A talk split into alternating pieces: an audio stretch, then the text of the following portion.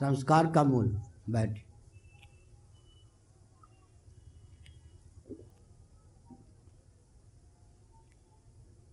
संस्कार के बिना संस्कृति संभव ही नहीं है। संस्कार का अर्थ होता है,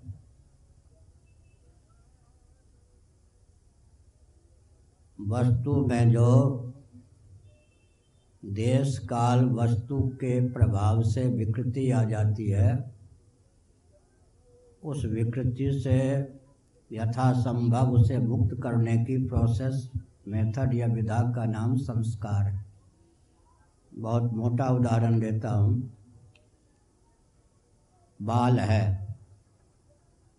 अब इसको स्वच्छ रखना, जुएँ आदि से दूर रखना, कंघा आदि का प्रयोग करना, ये संस्कार हुआ या नहीं? किसी भी वस्तु में तो देश, काल, वस्तुअंतर के योग से विकृति आने की संभावना होती है। उस विकृति को यथासंभव न फटकने दें। उसका नाम, उसकी जो विधा है, उसका नाम संस्कार होता है। संस्कार माने लौकिक उत्कर्ष, पारलौकिक उत्कर्ष और परमात्मा की प्राप्ति का मार्ग भी प्रशस्त हो। इसके लिए जो शास्त्र सम्मत शुद्धता की विधा है, उसका नाम संस्कार है। जात कर्म संस्कार आदि। माता, पिता, नाना, नानी, इन सब का प्रभाव बच्चे पे पड़ता है। बहन पुत्रेष्टि याग से उत्पन्न हुआ था वैष्णव याग। उसके शरीर में वैष्णवोचित तेज था, लेकिन ननिहाल की परंपरा उसकी विकृत थी। इसी कारण वो अराजक हो गया। अंत में भृगु जी ने शाप देकर उसे शब बना दिया। उसके शरीर पीछे के भाग से मंथन से क्या हुआ? कोई ऐसा व्यक्ति क्रूर ढंग का उत्पन्न हुआ, जाति का नाम लूँगा तो कोई कैसे कर देगा जो फिर वन की ओर चला गया। भुजदंडों का मंथन करके जैसा राजा, जैसी रानी चाहिए थी, उन्होंने प्रकट कर दिया पृथ्वी जी और उनकी पत्नी। इसका अर्थ क्या होता है? इसका अर्थ होता है कि जो जन्म लेता है व्यक्ति माता पिता पितामह, प्रपितामह, सात पीढ़ी लगभग ऊपर इधर ननिहाल का पक्ष, उसके गुप्त संस्कार होते हैं। उन संस्कारों के कारण जीवन में दिशाहीनता न आवे, इसलिए जात कर्म संस्कार इत्यादि है। मैं किसी वर्ग का नाम नहीं लूँगा। अमुक वर्ग का मुंडन संस्कार नहीं होता। गर्भ के बाल ही जीवन भर रहते हैं। समझ गए? वो भले चिता में जल जाए बाद में। तो अब मुंडन संस्कार न होने से जो विकृति आनी चाहिए, वो आ जाती है। विकृति के संस्कार के विपरीत शब्द क्या होगा? विकार। विकृति के अपनोदन की जो सनातन शास्त्र सम्मत विधा है, उसका नाम संस्कार है। सोलह संस्कार बत्तीस संस्कार, ये सब।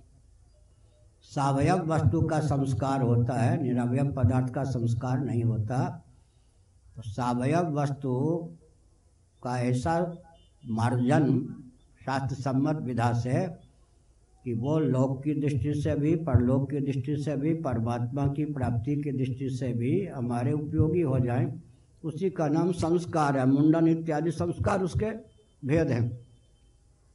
जात कर्म संस्कार। जात कर्म संस्कार भी होता है।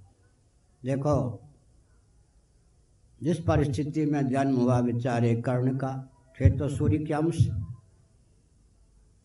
लेकिन अर्जुन आदि से जब पाला पड़ता था तो मुखी खा के भगना पड़ता था। तब वो सूर्य भगवान की ओर देखते थे, दिन में अगर भगना पड़े या नवो मंडल की ओर।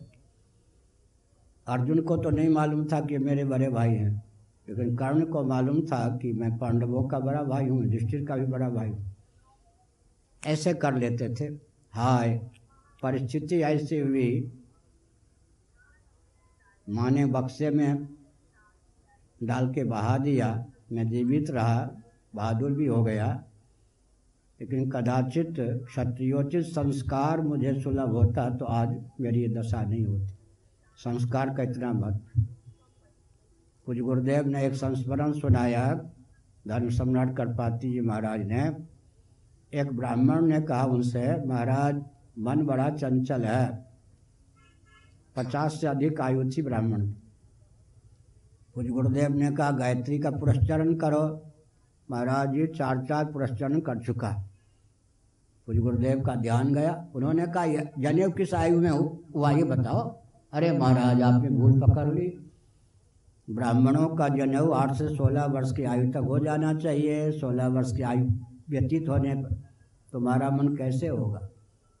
भूल ये हुई कि समय पर जो संस्कार होना चाहिए, न होने से भी, कर्णवेद इत्यादि भी समय पे न हो तो उसका प्रभाव पड़ता है। मेधा शक्ति अभिव्यंजक संस्थान को परिष्कृत करके अंतकरण आदि की दिव्य अभिव्यक्ति हो सके इसकी जो प्रथा है, विधा है, सनातन शास्त्र सम्मत, उसका नाम संस्कार है। महायज्ञ से यज्ञ से ब्राह्मीयम कृत्य तनु। मनुज ने लिखा, महायज्ञों के द्वारा, यज्ञों के द्वारा, अंगन्यास के द्वारा, करन्यास के द्वारा, भूशुद्धि के द्वारा जात कर्म संस्कार आदि के द्वारा जीवन में दिव्यता का संचार होता है। लौकिक उत्कर्ष, पारलौकिक उत्कर्ष और परमात्मा की प्राप्ति का सुयोग भी सध जाए, इसके लिए जो वेदादि शास्त्र सम्मत वस्तु को, जीवन को, देहेंद्री प्राणांतकरण को या बाह्य वस्तु को परिष्कृत करने की विधा है, उसका नाम संस्कार है। जैसे आप देखो, अमनिया करते हैं, चावल आदि। उसमें कोई घुन ना हो, कीड़े ना हो, बाल ना हो, मिट्टी का अंश ना हो, पत्थर का अंश ना हो, वो भी लोक दृष्टि से संस्कार है या नहीं? सब्ज़ी धोते हैं आदि, मार्जन करते हैं, उसको छिलका इत्यादि जो घातक न हो जाए अच्छा दाल को भी संस्कार करते या नहीं? बहुत अच्छा उदाहरण है। अरहर की दाल बनाना सब ठीक से नहीं जानते। अब हम क्या बनेंगे? हम तो सन्यासी हैं। अरहर की दाल, अरहर को क्या बोलते मैथिली में? राहर। राहरिक दाल। दाली। घी कत हरियल रालिक हाँ। घी कहाँ लुढ़क गया तो अरहर की दाल में तो अच्छे तो है। एक मजदूर हमारे यहाँ काम कर रहा था। परंपरा से जो होते थे, बचपन, उसने का रुपया। हम ईमानदारी से बोले, पहले ही मैं रुपया दे चुका हूँ।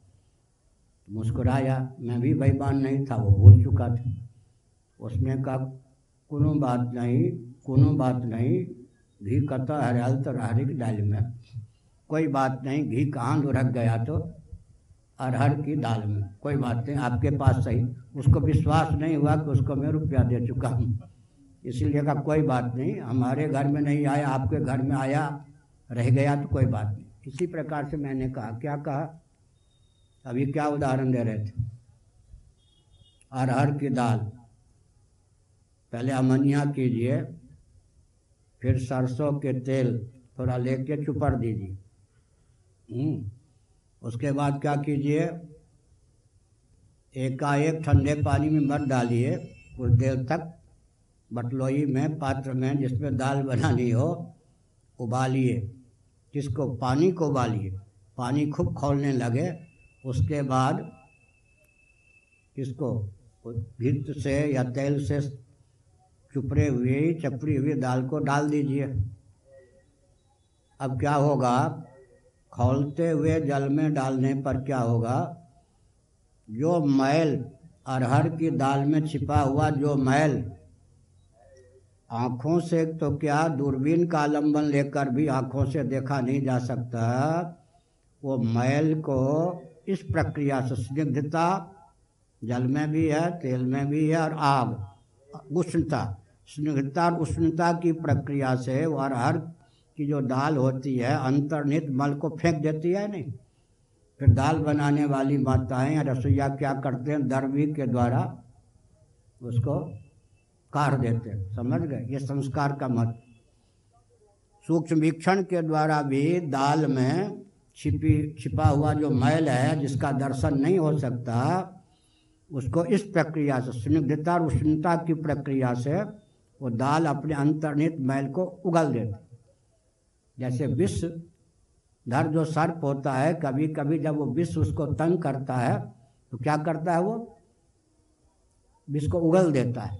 इसी प्रकार अंतर्निहित जो मल है उसको कोई भी वस्तु उगल दे उसके मार्जन का मार्ग प्रशस्त कर दे। किसके माध्यम से? उसका नाम संस्कार है। हमने बहुत घुमा फिरा कर ठीक उत्तर दिया। पहले प्रश्न आपने किया धन्यवाद। और